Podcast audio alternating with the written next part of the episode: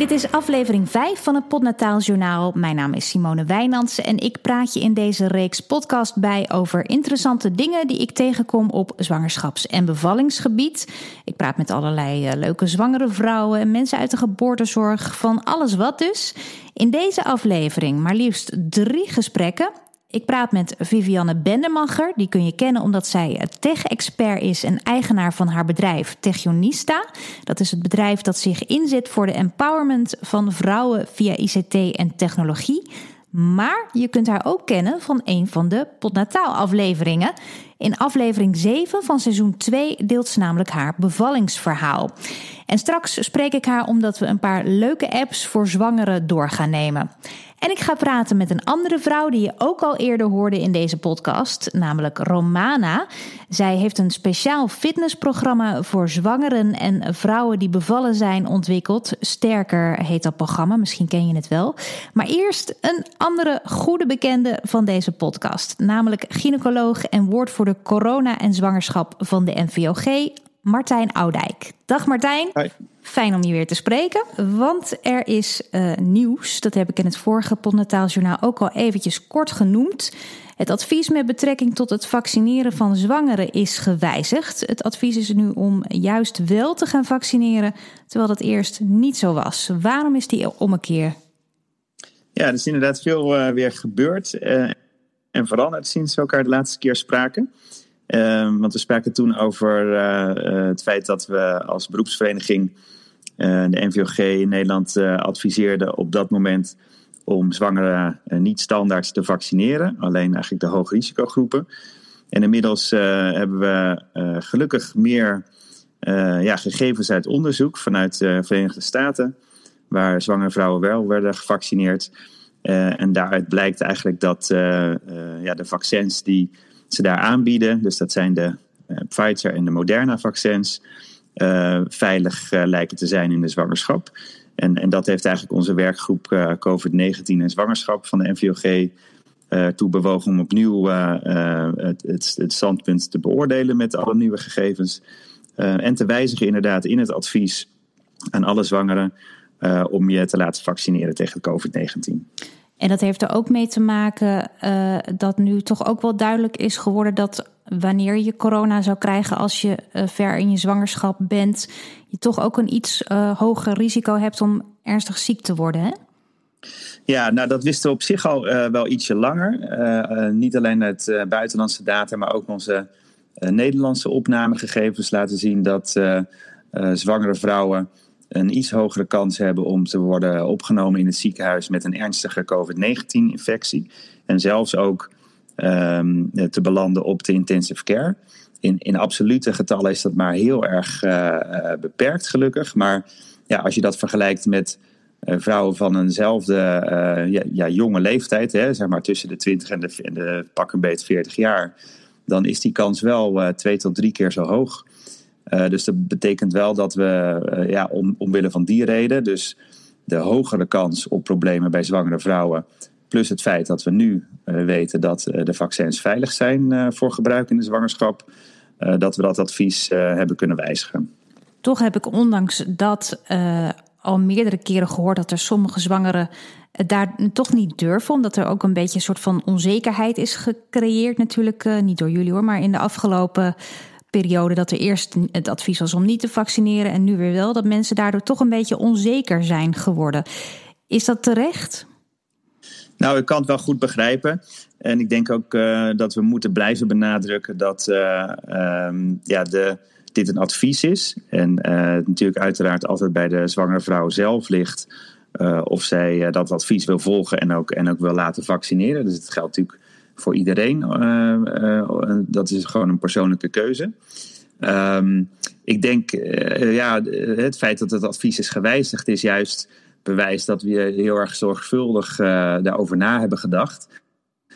Omdat we ja, ook graag met, dit boodschap, met deze boodschap willen zeggen dat we nu hè, met de gegevens die er zijn, ook echt kunnen zeggen van ja, we hebben echt geen aanwijzingen dat het vaccin kwaad kan in, in een zwangerschap. En dat was voorheen niet zo. Um, dus dat is eigenlijk, denk ik, juist dat het advies is gewijzigd op grond van nieuwe gegevens. Denk ik heel erg, uh, ja, ondersteunend daarin dat we heel zorgvuldig te werk zijn gegaan. Ja, precies. Dus vrouwen moeten zich juist eigenlijk niet van de wijs laten brengen. Niet, niet bang zijn omdat het nu gewijzigd is dat, er, dat het misschien niet helemaal duidelijk is. Het is juist dat er gewoon uh, een langere periode overheen is gegaan. Zodat jullie zeker wist en wilden weten dat het gewoon veilig is. Ja, absoluut. Zo, zo moet je het zien. Um, en ik denk ook hè, dat het heel belangrijk is uh, als zwangere vrouw dat je je goed laat voorlichten. Uh, hè, door het volgen van dit soort podcasts, maar bijvoorbeeld ook de informatie op de website van het RIVM. Er is informatie te vinden over uh, de vaccinatie op onze eigen website nvog.nl.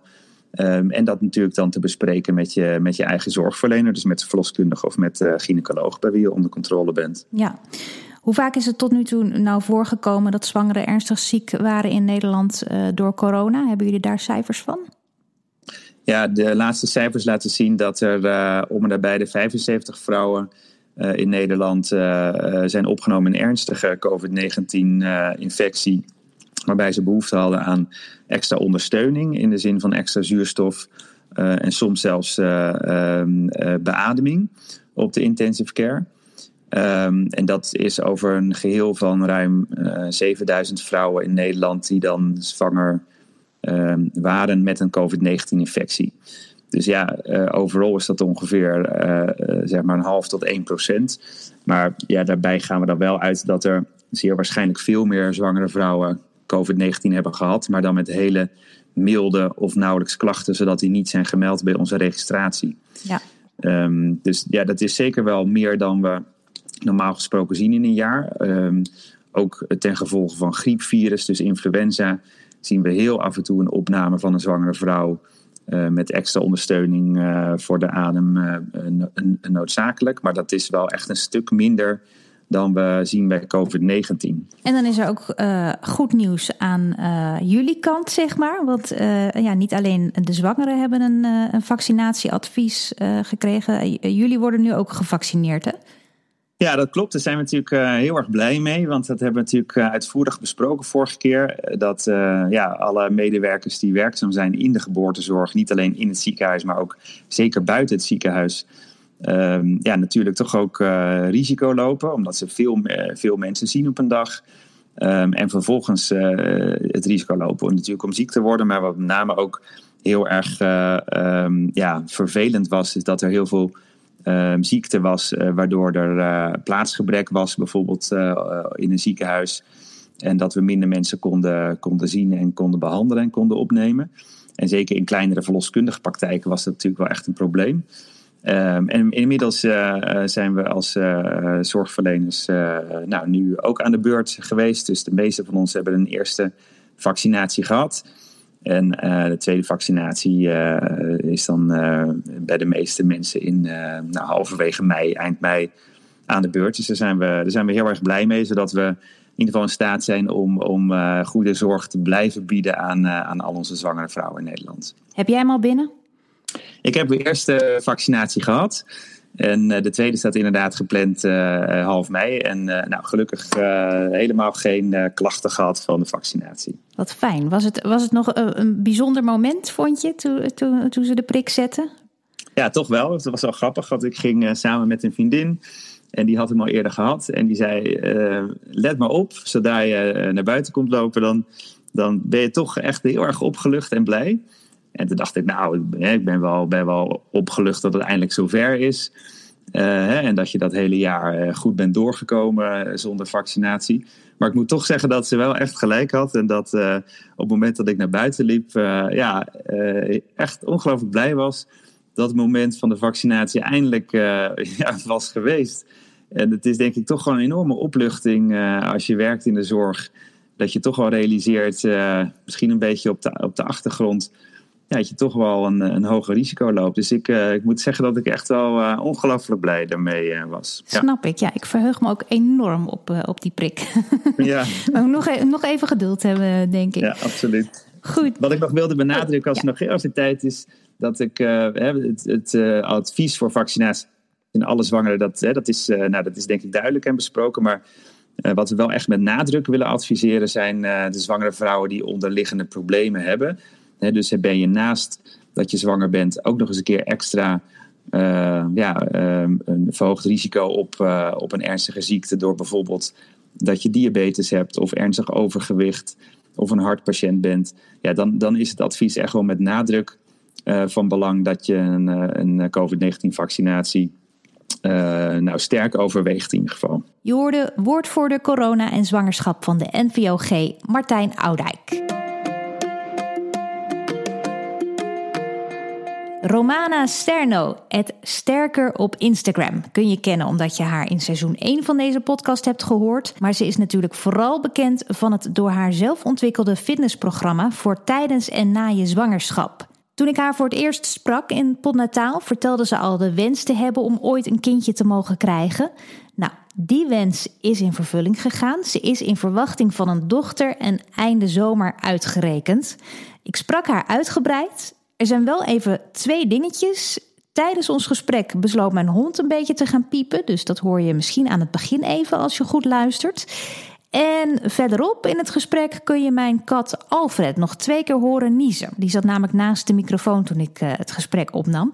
Maar daarvoor moet je wel uh, heel goed luisteren. Ik ben benieuwd of je ze hoort. Vind de niezende kat. Goed, genoeg over de dieren. Door naar het gesprek. Ik vroeg Romana hoe ver ze nu is in haar zwangerschap.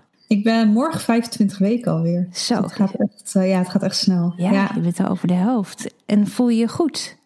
Ja, ik voel me eigenlijk heel goed. Ik heb wel, uh, wel grappig, want dat had ik niet verwacht. Ik had vrijdag dat kinkhoestvaccin gehad. Oh ja. En daar ben ik dus wel even een paar dagen ziek van geweest. Nee, niet ziek als in dat je echt doodziek bent, maar ik voelde me echt niet goed. Uh, maar ja, je immuunsysteem is natuurlijk wat verzwakt tijdens je zwangerschap. Maar ik had er even geen rekening mee gehouden.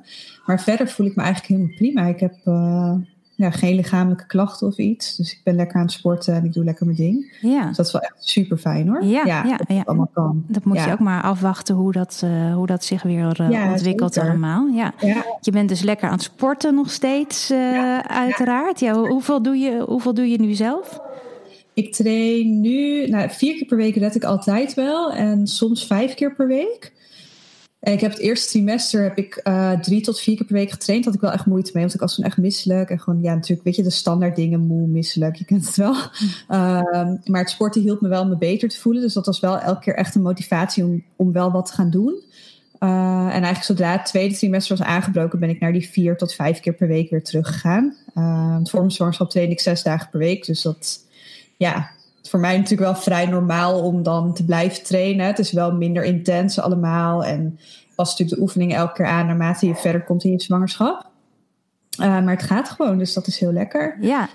En, ja. en hoe, hoe is het dan om opeens jouw eigen programma echt, nou echt, echt in de praktijk te brengen? Want je hebt het natuurlijk al bij heel veel vrouwen Ja. gezien. Je, je hebt het bedacht.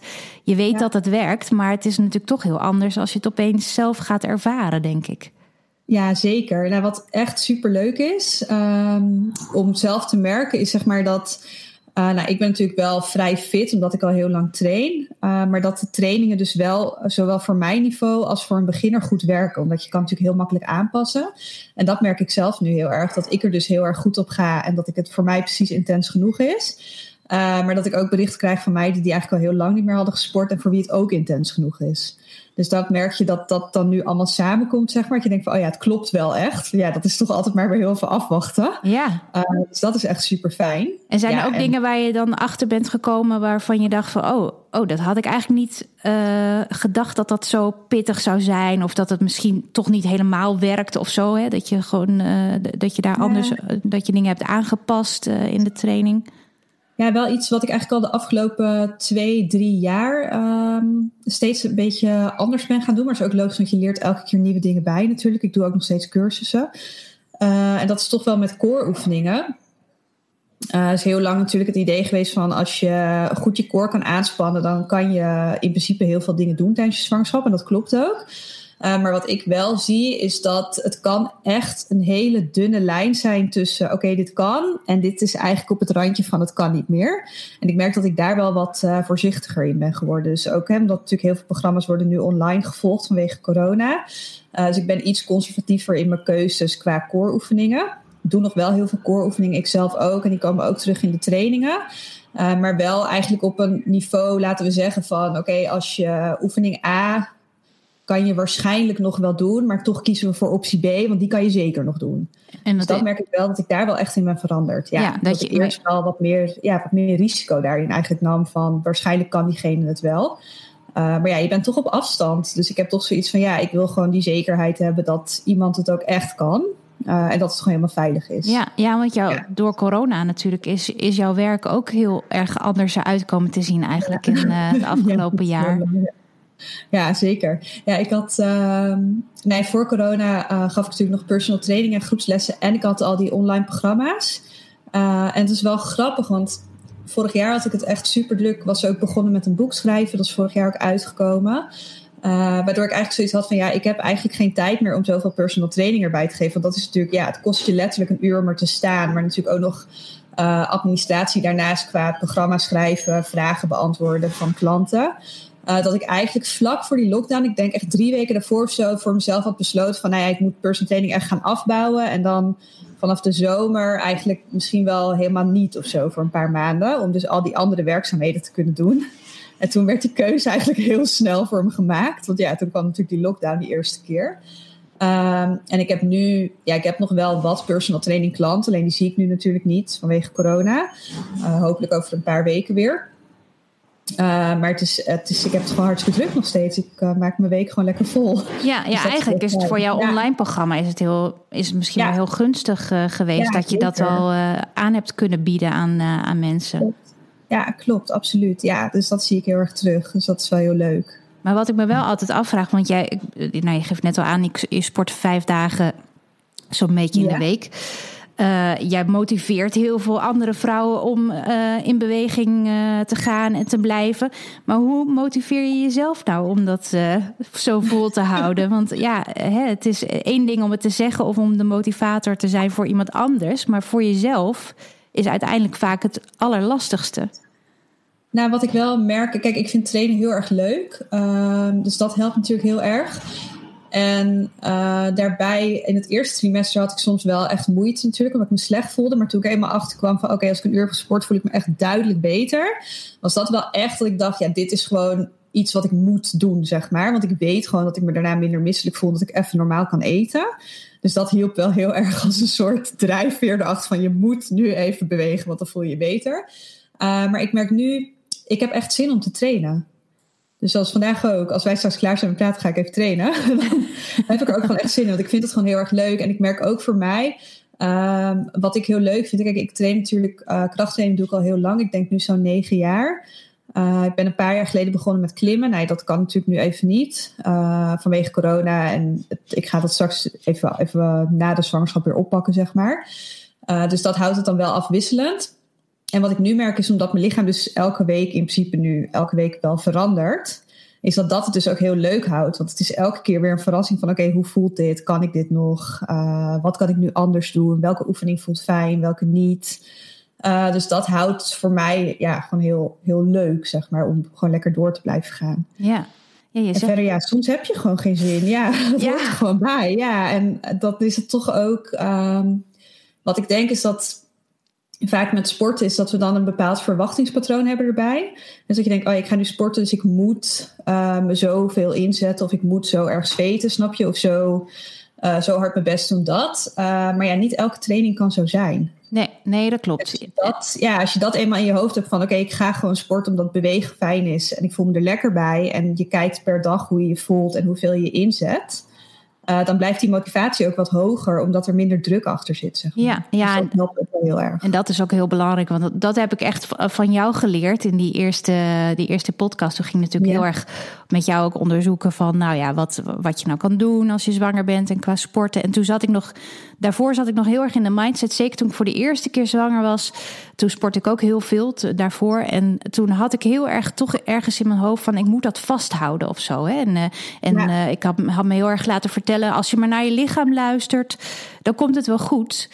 Uh, terwijl eigenlijk bij jou realiseerde ik me toen pas van, nou ja, het, het gaat niet altijd op het verhaal van als je maar naar je lichaam luistert. Want sommige dingen, ja, die kun je gewoon niet meteen aanvoelen. Je kunt ook door je pijn heen trainen. En dat is natuurlijk helemaal niet goed als je zwanger bent. Nee, het is juist ook ja. heel, heel goed om die pas op de plaats uh, te nemen.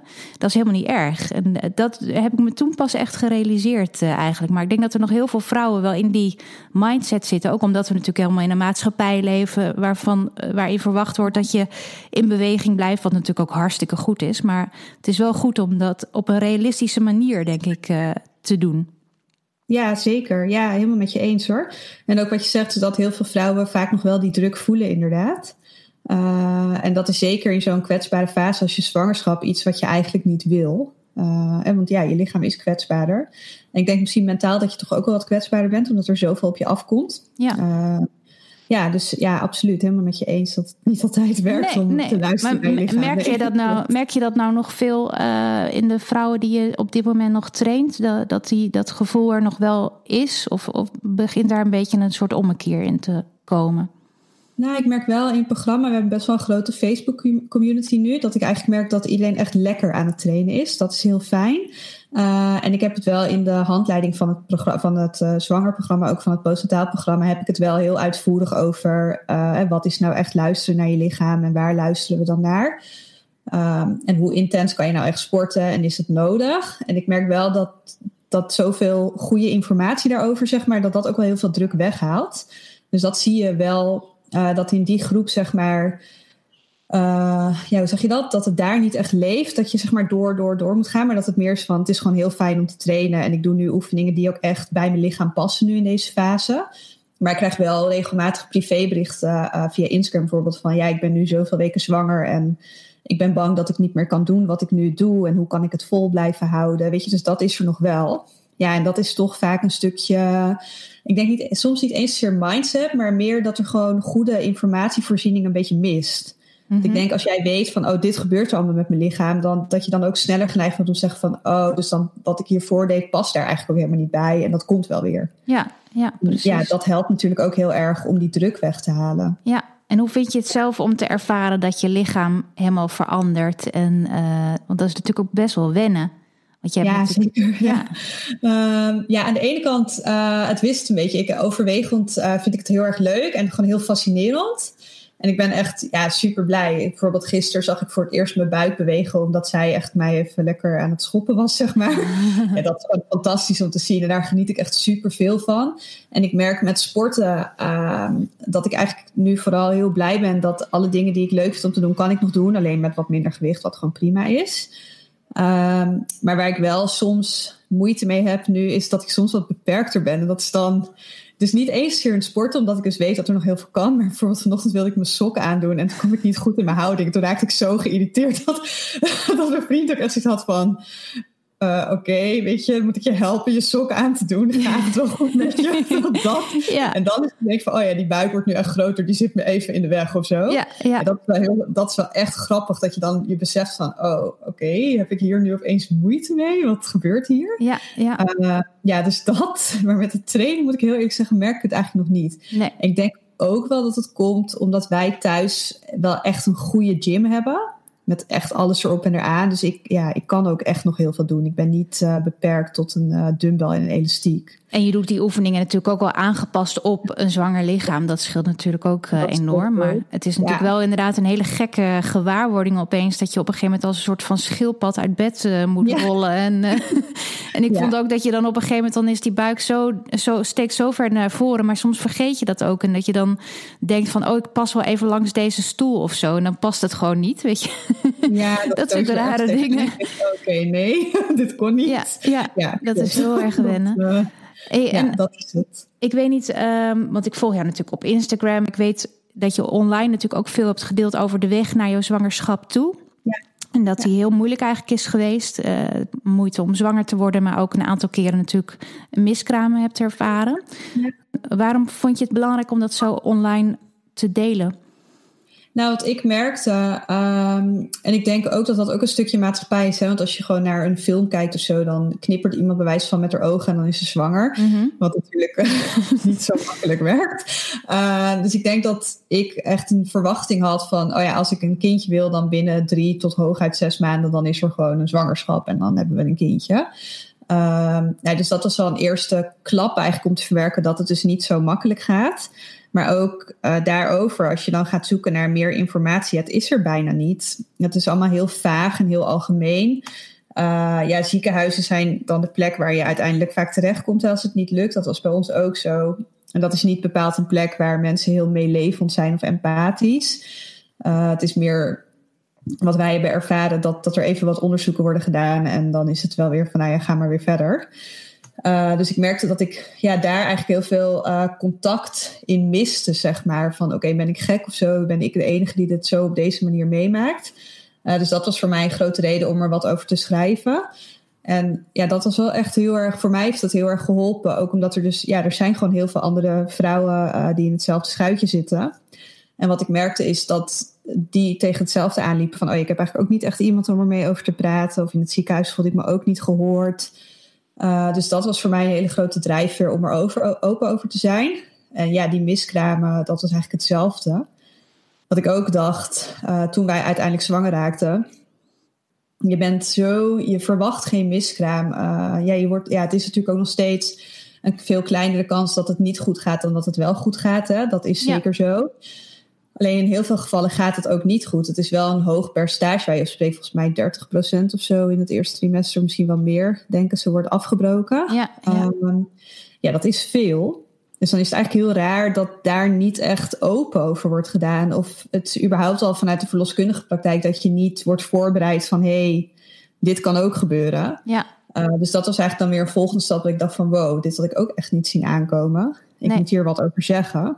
Ja, ja dus wordt, mensen willen veel, uh, veel liever over de leuke dingen praten. Ja, en uh, het, het mindere verhaal, uh, wat veel vaker voorkomt dan dat wij denken. Daar hebben ja. mensen het gewoon niet zo graag over. Ja, ja. En heb je daar veel steun uitgehaald uiteindelijk toen je dat begon te delen online? Ja, absoluut. En ook met sommige vrouwen heb ik online ook nog wel contact daarover. Dus dat is heel fijn. Uh, ik heb ook een vriendin, die had ik al een paar jaar, uh, echt een vriendin van vroeger, zeg maar, had ik al een paar jaar niet gesproken.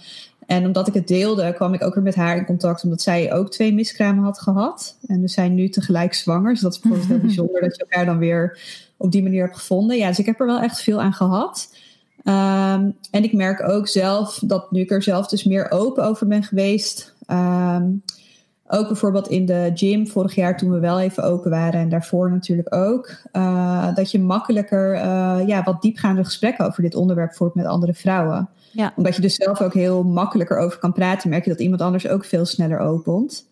Ja, en dan komen er opeens wel veel meer verhalen naar boven over onzekerheid. Uh, iemand die echt angstig is geweest in de eerste weken van de zwangerschap. Ja, dat is gewoon heel fijn dat je elkaar daar dan in kan steunen. Ja, ja. en, ja, het, en het neemt misschien ook ja. wel de, de lompe opmerkingen weg die mensen soms ja. kunnen maken. Zo van uh, wacht maar. Of uh, nou, dat zul je ongetwijfeld ook vaak genoeg gehoord hebben. Dat mensen niet wisten dat je bezig was om zwanger te worden. En dat je loopt met dat verdriet. Terwijl ondertussen mensen maar denken van, oh, die is zo zwanger of zo, weet je wel? Dat, ja. die. Ja, wat voor mij best wel triggerend was. Want ja, ik post natuurlijk ook filmpjes van oefeningen en zo. En zeker bij die laatste miskraam, ik had toen uh, best wel wat complicaties daarna. Dus mijn buik bleef een beetje opgezwollen. Eigenlijk alsof je 14 weken zwanger bent of zo. Wat logisch is, want er zat allemaal restweefsel en ontsteking dat ik privébericht kreeg van mensen. Oh, wat leuk, ben je weer zwanger? Je hebt nog niks gezegd. Hè? Ik dacht, nou ja, nee. Oh, ja. Dat, ja, dat soort dingen krijg je dan ook. Ja, uh, ja omdat mensen ja, hebben geen idee, weten niet uh, wat er gaande is.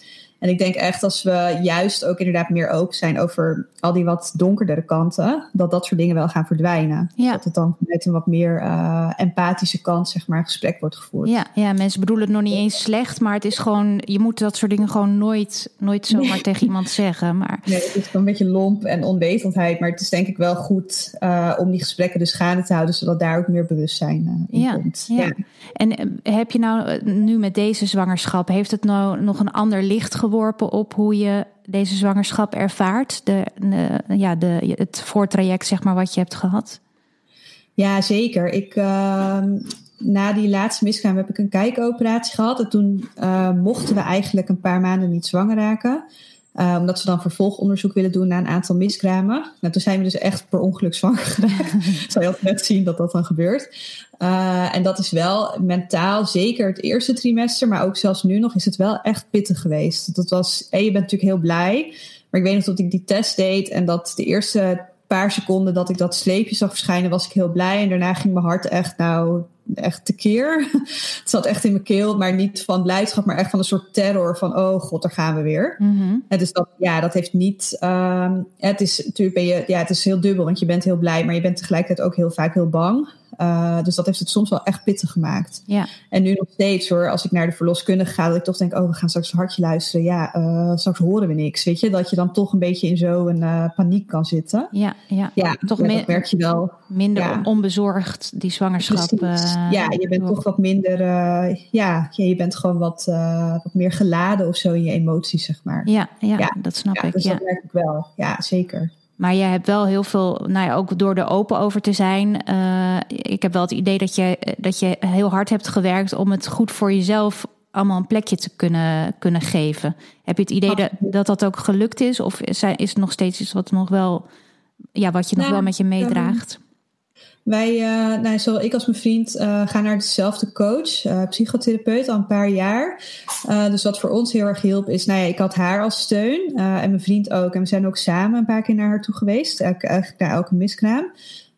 We gaan nu nog steeds af en toe met z'n tweeën naar haar toe. En dat heeft wel heel erg geholpen, omdat je, ja, je leert het verdriet van elkaar dan beter kennen. Dus je kan elkaar ook beter steunen.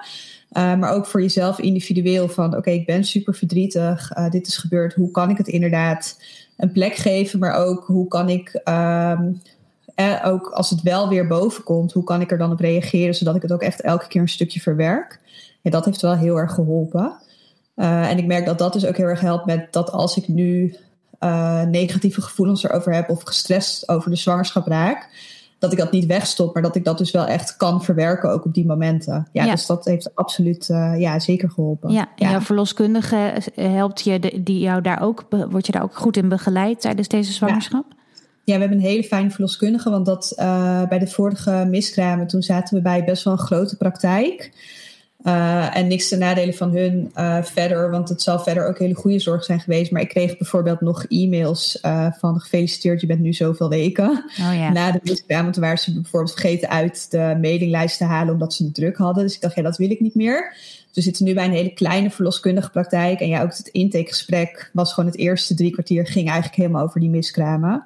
En ze wilden alles weten en hoe het met ons ging. Ja, dan voel je ook wel echt dat je denkt, ja, oké, okay, weet je, je voelt je hier wel echt op je plek. Ja. Er wordt ook echt uh, rekening mee gehouden dat je ook die geschiedenis bij je draagt. Ja, ja, ja. dat is ook heel fijn. Ja, ja, het is ook heel, heel belangrijk. Want het is, nou ja, waar we het over hadden, het komt gewoon heel vaak voor. En die impact daarvan is, dat is gewoon, ja, dat moet je echt niet onderschatten. Dat is gewoon nee. heel heftig, mentaal uh, en lichamelijk dus ook nog eens om, uh, om door te ja. maken. Dus, ja, absoluut. Ja. ja. Zou je andere vrouwen ook aanraden om er toch open over te zijn? Ja, en misschien niet eens. Uh, kijk, als iemand dat echt niet wil, dan, dan zo so be it. Dat hoeft ook niet. Uh, maar ik denk wel dat het heel goed is om ja, met een coach bijvoorbeeld te gaan praten. Zodat je. Dat is heel fijn om er met vriendinnen over te praten. of misschien met je moeder of een zus. Om maar wat te noemen. Alleen wat ik wel heb gemerkt, tuurlijk praat je dan ook open. Maar als je echt bij iemand op de bank zit die er helemaal 100% is voor jou. Ja, dan kan je ook echt echt 100% open erover praten. Want je bent ja, daar helemaal veilig en voor jezelf. En ik denk dat dat wel het meest waardevolle is om, uh, om te doen voor het verwerkingsproces. Ja, ja, ja. ja, je moet uiteindelijk ook natuurlijk vooral doen wat voor jou goed voelt. Dat maar ook, ja. het is in ieder geval niet iets wat je, wat je bij jezelf moet houden. Je, mensen moeten zich er niet voor, niet voor schamen, want het komt zoveel voor.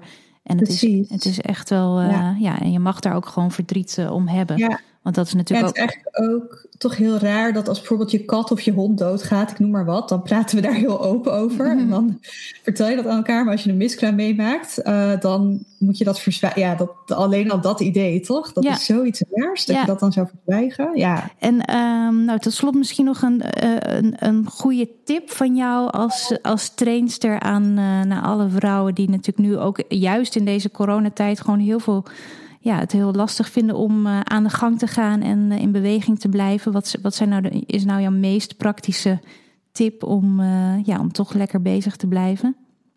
een paar dingen. Je, wat vaak denken is: oké, ik moet echt een uur of drie kwartier vrij boeken. maar er is ook, ook niks op tegen om je training over de dag te verdelen. Dus stel je kan twee keer een kwartier vrijmaken. Nou dan hak het doormidden en doe het twee keer in een kwartier. Um, voor heel veel sporten hoef je in principe ook niet eens om te kleden. Dus als het echt zo moeilijk is om de tijd te vinden, dan zou ik ook zeggen: kleed je gewoon niet om. Doe het gewoon in de outfit die je aan hebt. En ga weer verder met waar je mee bezig was. Ja, je hoeft natuurlijk uh, toch niet, je hoeft niet helemaal druipend van het zweet nee, uit zo'n training uh, te komen. Ook, uh, als jij wat core oefeningen doet en een aantal squats en misschien nog wat oefeningen voor je bovenlijf met een elastiek. Ja, je gaat echt niet zo erg zweten dat je dan per se daarna moet douchen. En dat zijn ook dingen die je heel goed in een kwartier tot 30 minuten kan doen. Ja, dus eigenlijk die dingen. Echt, neem alles wat bij jou, zeg maar, die druk erop zet of het een soort moedje maakt. Probeer dat allemaal weg te nemen. En kijk wat er dan nog overblijft en daar maak je gewoon het beste van. Romana Sterno hoorde je. In de show notes staat hoe je haar verder online kunt vinden. Voor we doorgaan met het laatste gesprek, ja, ik weet, het is een lange rit, maar het is echt de moeite waard. Gaan we er eventjes met gierende banden tussenuit voor een moment met onze sponsor, Auto.nl. Ik ga je alvast iets verklappen hier. De volgende aflevering van Potnataal gaat over, jawel, een autobevalling. Bij bijna elke zwangere speelt er wel een keer door het hoofd: wat nou als ik in de auto beval? Het komt uiteindelijk maar zelden voor natuurlijk, maar toch, kan wel. Nou, dat unieke verhaal hoor je dus volgende week. Ik maakte trouwens zelf laatst het dashboardkastje van mijn auto open. En daar bleek dus nog zo'n bevalmatje in te liggen. Die had ik er neergelegd voor het geval ik met gebroken vliezen in de auto zou zitten. Nou, die lag er twee jaar na dato dus nog steeds ben ik vast niet de enige in, toch? Maar dat terzijde. Auto.nl, daar moet ik het even met je over hebben. Dat is de site om simpel online een auto te kunnen kopen. Ze hebben duizenden auto's om uit te kiezen, dus een veilige gezinsbak als je daarnaar op zoek bent, die zit er echt wel tussen. En als je er bestelt, komen ze hem thuis bij je leveren en je krijgt hem ook nog een paar weken op proef. Hartstikke handig. Ik zou eerlijk gezegd niet weten waarom je nog naar een dealer zou gaan fysiek. Ga naar auto.nl om een beetje rond te kijken en om meer te weten te komen. Auto.nl. En dan gaan we nu snel weer verder met het Podnataalsjournaal.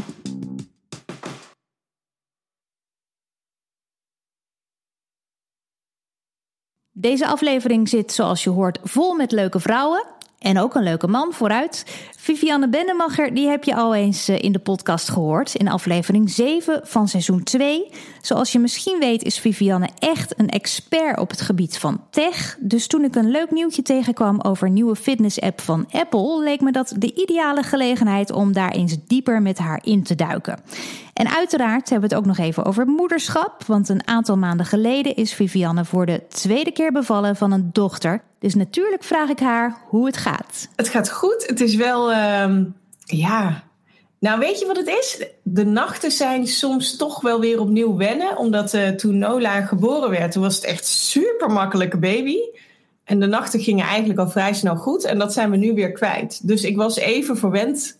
Omdat ik dacht, nou wauw, nu heb ik na één nou, best wel moeilijke slaper heb ik eindelijk een, uh, een schone slaapster gebaard. Maar um, nou, dat is toch niet helemaal waar. Al, nou ja, nu hebben we weer drie redelijk goede nachten gehad. Maar daarvoor waren drie weken echt niet zo leuk. Dat je echt uh, nou, vier uur slaap per nacht pakt of zo. Mm. Dat begint aardig op te breken. Maar ik heb echt de leukste meiden van de wereld. Dat durf ik wel te zeggen. Ja, dat, ja. dat geloof ik meteen. Uh, want hoe oud is ze nu? Want het is nog helemaal niet zo lang geleden dat je Het is nu zes maanden. Zes maanden alweer. Ja, snel, ja ik zes heb ook wel een beetje. Het is ook wel door corona ben je ook wel een beetje kwijt soms. Uh, ja, dat is waar je, waar je zit. Dat ja. voor mij ook. Ik ben ja. af en toe echt verbaasd dat ze dus al zes maanden is. Maar dat komt ook omdat we het hele kraamvisitegedeelte, dat hebben wij eigenlijk overgeslagen. Want corona. En dan ineens uh, is ze al aan het omdraaien en zo. En ze probeert te gaan zitten. En dan denk je, hè? Maar hoe kan dat nou? Want je bent nog een baby die kraamvisite moet krijgen. Maar dat uh, ja. ja. heel gek. Voor je het weet gaat ze al naar de middelbare school. Uh, nou, zo komt het een beetje, ja. Maar buiten het slapen gaat het dus hartstikke goed. Uh, ja, het is, echt een, het is echt een heerlijk kind. Ik weet dat elke moeder dat zegt, maar het is toch echt weer waar. Het is een heerlijk kind. Ze lacht heel veel. En dat is heel ontwapenend. Je hoeft maar naar haar te kijken of je krijgt een grote glimlach terug. En Merle, de oudste, die is uh, vier, ruim vier. Ik had een beetje verwacht dat zij misschien jaloers zou zijn of uh, dat ze het moeilijk zou vinden. Nou, helemaal niet. Ze vindt het alleen maar leuk en ze is ontzettend lief voor de zusje. Dus nee, ik, uh, ik prijs mezelf heel gelukkig. Wat goed. En is het, zijn het hele andere meiden weer? Heb je, merk je veel verschil? Ja, ze zijn echt anders. Ze zijn echt anders. En dat, nou, dat merk je vooral. Um, Merle zit nogal hoog in de energie. dat druk ik me voorzichtig uit. Zij gaat dus ochtends om een uur of zes aan. En ze gaat echt pas uit als wij haar naar bed brengen. Want als we dat niet zouden doen, dan gaat ze denk ik gewoon 24 uur door. Dat is echt een, uh, een ontzettend uh, druk baasje. En Nola is eigenlijk een hele rustige baby, die ook best wel eens, nou, nu dan een, een, kwartier in de box wil spelen. Nou, dat, dat heeft de oudste eigenlijk nooit echt gedaan. Daar is de aandachtspannen nog steeds een minuut of vijf. Dus het is, het is echt heel anders. En ik denk uh, dat, dat ouders van twee kinderen me iets aandoen als ik dit zeg. Maar voor mij, die tweede doe je er een beetje bij. Ja, ik vind het echt. Ik, ik had me er van tevoren van alles van voorgesteld. Van oeh, dat wordt vast heel pittig, twee kinderen.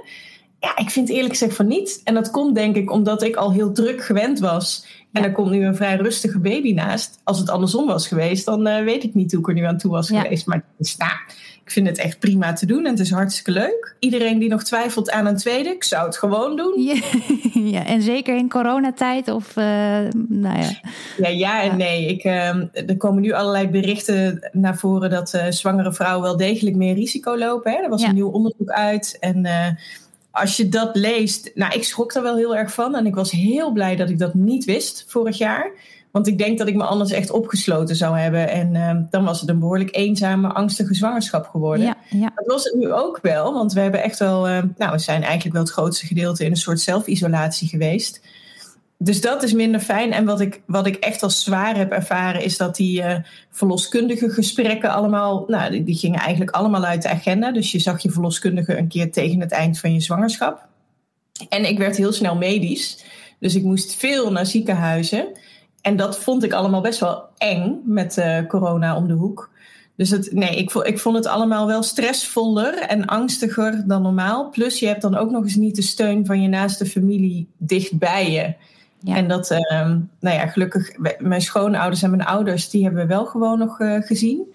Omdat ik het anders echt niet uh, volhield. En daar, daar ben ik wel heel blij om. Maar ja. voor de rest uh, niets. Nee, dus nee. bevallen en zwanger zijn in coronatijd, dat is zeker geen feestje. Het enige positieve vond ik wel de, de bubbel direct na je bevalling. Die eerste week, of voor mijn part de eerste twee weken, geen bezoek ontvangen. Ik denk dat dat stiekem ontzettend goed voor je is. Ja. Dus ik zou bijna hopen dat dat ook na corona toch blijft omdat je dan echt als gezin beter landt. Ja. En dat, dat was echt een voordeel. Maar daarna wordt het al heel snel treurig en uh, sneu. ja, ja, ja. Dus, uh, het is puur die eerste twee weken, ja. Dat die druk gewoon even wegvalt. Uh, ja. En waarom was je medisch eigenlijk? Ik had... Ik, ik vind nu best wel een heftige zwangerschap. Omdat Nola was een uh, dwarsliggertje. Mm -hmm. En zij bleef ook draaien en, en weigerde in te dalen. Tot één dag voor de bevalling. Oh. Dus, en dat maakte het zo, nou ja, het, het was zo'n gedoe. Want daardoor moest ik continu naar een ziekenhuis om te kijken, zullen we maar weer een versiepoging doen? Maar dat deden we en dan draaiden ze net zo hard weer terug. En dat bleef maar doorgaan. En op een gegeven moment, uh, en, en mijn uitgerekende datum kwam steeds dichterbij. En uiteindelijk hebben we toen besloten, oké, okay, we gaan nu twee keer per week naar het ziekenhuis.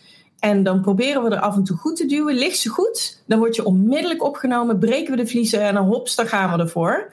Want dan kan je nog op een normale manier bevallen. Want hoe zij erbij lag, zou inhouden dat als mijn vliezen zouden breken, ja, dan is het plat gaan liggen, ambulance bellen. En, uh, ja, en dat in coronatijd, een ja. ambulance bellen. Het is allemaal niet zo makkelijk. Nee, nee. Dus dat, dat vond ik heel angstig. En uh, uh, op een gegeven moment lag ook de navelstreng nog eens heel verkeerd. Waardoor het nog gevaarlijker zou zijn als spontaan de vliezen zouden breken. Dus dat maakte alles echt, ja, zeker die laatste week, ik vond dat niet zo leuk. Ik, nee. ik was steeds ontzettend bang dat ik met uh, gillende sirenes naar het ziekenhuis zou moeten.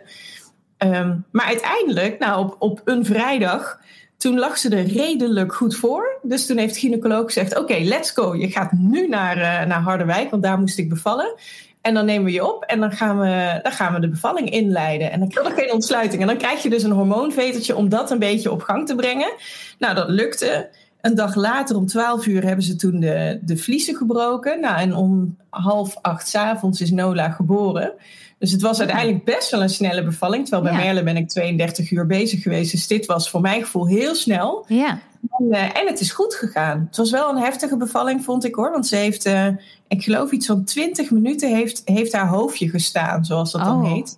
Ja. Dat is heel, heel lang, ja, ja. Heel pijnlijk.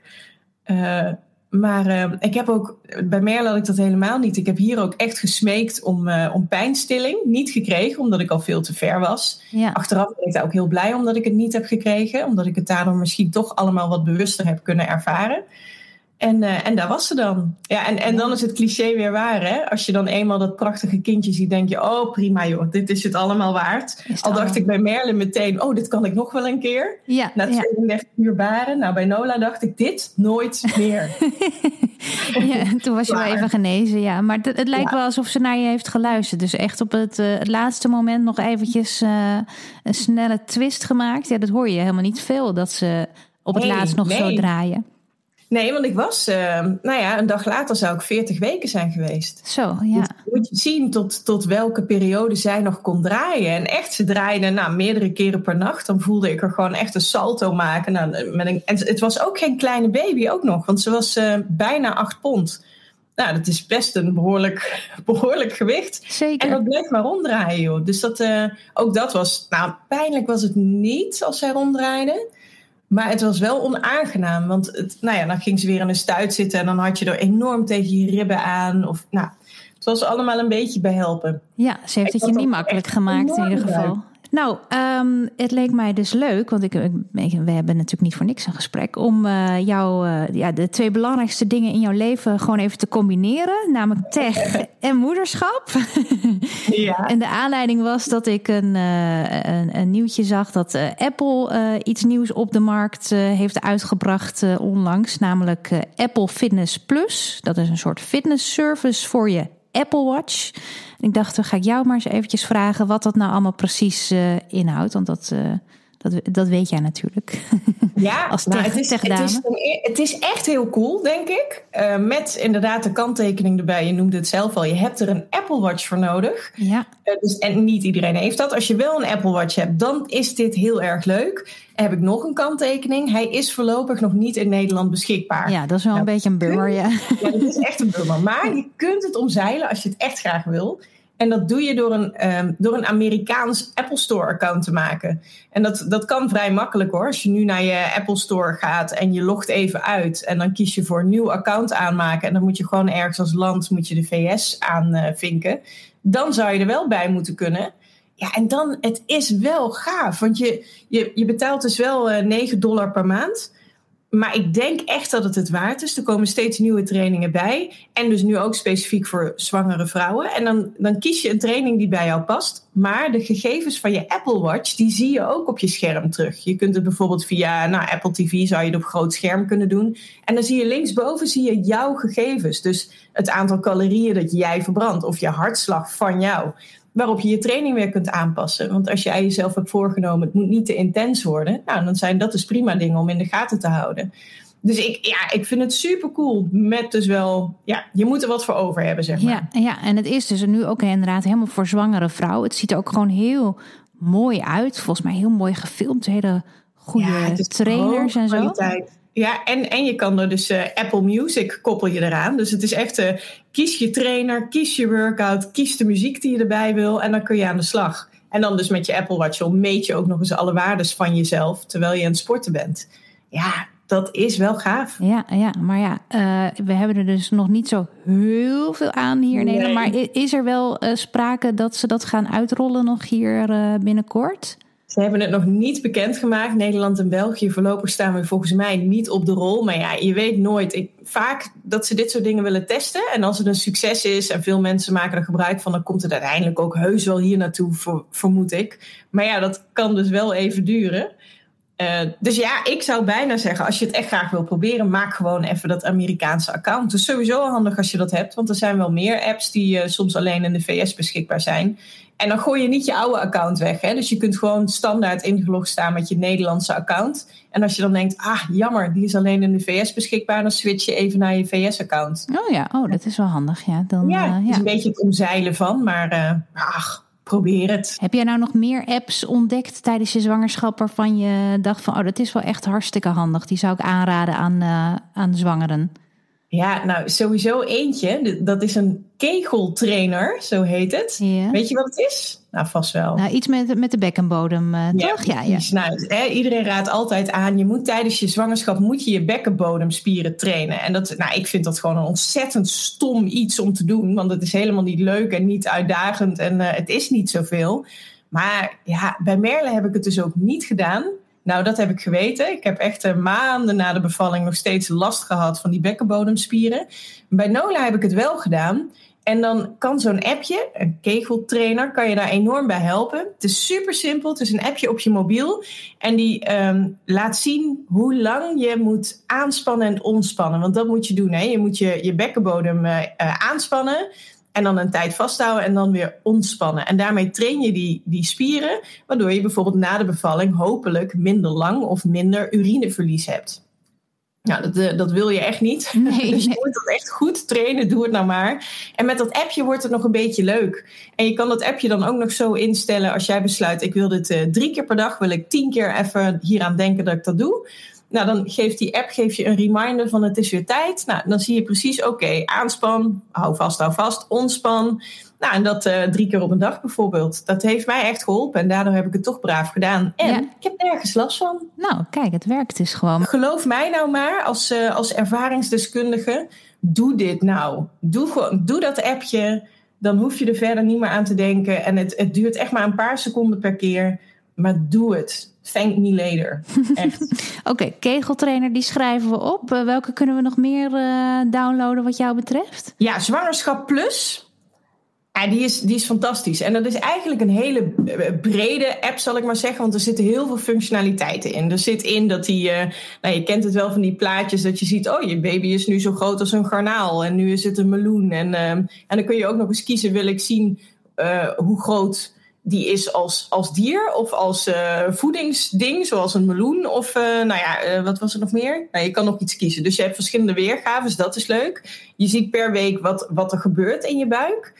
Um, en allerlei tips krijg je meteen. Maar wat ik ook heel fijn vond, tegen het eind van je zwangerschap zit er bijvoorbeeld ook een weeënteller bij. En een uh, schopjesteller nog tijdens je zwangerschap. Die heb ik bijvoorbeeld veel gebruikt, die schopjesteller. Omdat ik af en toe het idee had dat ik wat minder leven voelde. Nou, dan moet je even gaan bijhouden hoe vaak voel je haar dan. En dat kon allemaal in diezelfde app. Nou, vind ik heel prettig dat je niet uh, tig apps moet hebben om dat allemaal te monitoren. Dus dat is echt een tip. Dus ja, Zwangerschap Plus heet. Je hebt er meer van. Je hebt er ook een, uh, die heb ik ook trouwens gebruikt, die van Ouders van Nu. Ook echt een hele leuke app. Maar Zwangerschaps Plus, die gaf mij dan toch net nog ietsje meer wat ik graag wilde. Ja. Dus uh, ja, zeker een goede tip. Oké, okay, zetten we ook op het lijstje nog meer? Zwangerhap van het voedingscentrum. Goeie naam. Ja, dagelijks gebruikt. Ja, ja? ja goede naam hè, Zwangerhap. Ja. Ja, ik heb hem echt dagelijks gebruikt. En dat was, um, het is dus een app van het voedingscentrum waarbij je heel snel kunt zien wat mag ik wel en wat mag ik niet eten en waarom. En um, dat is echt een aanrader, ook als je een tweede krijgt, omdat er heel veel verandert. Ja. Dus wat ik nu allemaal wel of niet meer mocht, was echt anders dan tijdens de zwangerschap van uh, Merle, wat vier jaar geleden was, vijf jaar geleden was. En um, ja, ze houden het echt heel overzichtelijk bij. Je ziet het gewoon in één oogopslag. Je kunt ergens op zoeken, bijvoorbeeld op uh, salami, ik noem maar wat. En dan zie je precies waarom het wel of niet zou mogen. Dus dat is ook, ja, die moet je eigenlijk gewoon op het beginscherm van je telefoon hebben, Ja. zodat je nooit meer hoeft na te denken. Gewoon hups, meteen intikken en dan zie je het. En soms hè, staan er ook dingen op waar je aardig van in paniek kunt schieten, omdat ik het bij de eerste heb ik het allemaal wel gedaan. Bijvoorbeeld, ik geloof dat verschillende vissoorten ineens niet meer mogen, wat voorheen wel mocht. Ja. Um, en dus heb ik, uh, nou in het begin van de zwangerschap heb ik daar wel een keer een foutje meegemaakt. Nou, dan moet je daar ook niet te overspannen op reageren, want de kans dat het gebeurt is nog steeds heel klein, hè, dat het misgaat. Maar zo'n zo'n zwangerhap-app geeft je dan wel veel meer houvast. En ik heb me daar gewoon aan gehouden. Dit was dan mijn bijbel tijdens de zwangerschap. En dat werkt gewoon heel goed. Ja, ja. en nu inmiddels uh, ja, is dat allemaal weer van je telefoon verdwenen, denk ik. Of, nee, ik heb het er uh, dus nog steeds op staan. Stop hè? Hij staat er inderdaad nog steeds op. Die moet ik eigenlijk gewoon weggooien, want die gebruik ik natuurlijk helemaal niet meer. Maar ik, ik heb er nog geen afstand van kunnen doen. Ja, was er nou iets waarvan je, wat je niet mocht eten en wat je meteen uh, zo snel mogelijk hebt gehaald nadat je was bevallen? Ja, twee dingen. Sushi en biefstuk. Dat, nou echt, ja, ik, ik, ik kon daar echt van dromen tijdens de zwangerschap. Dat ik echt droomde over een biefstuk van Loetje.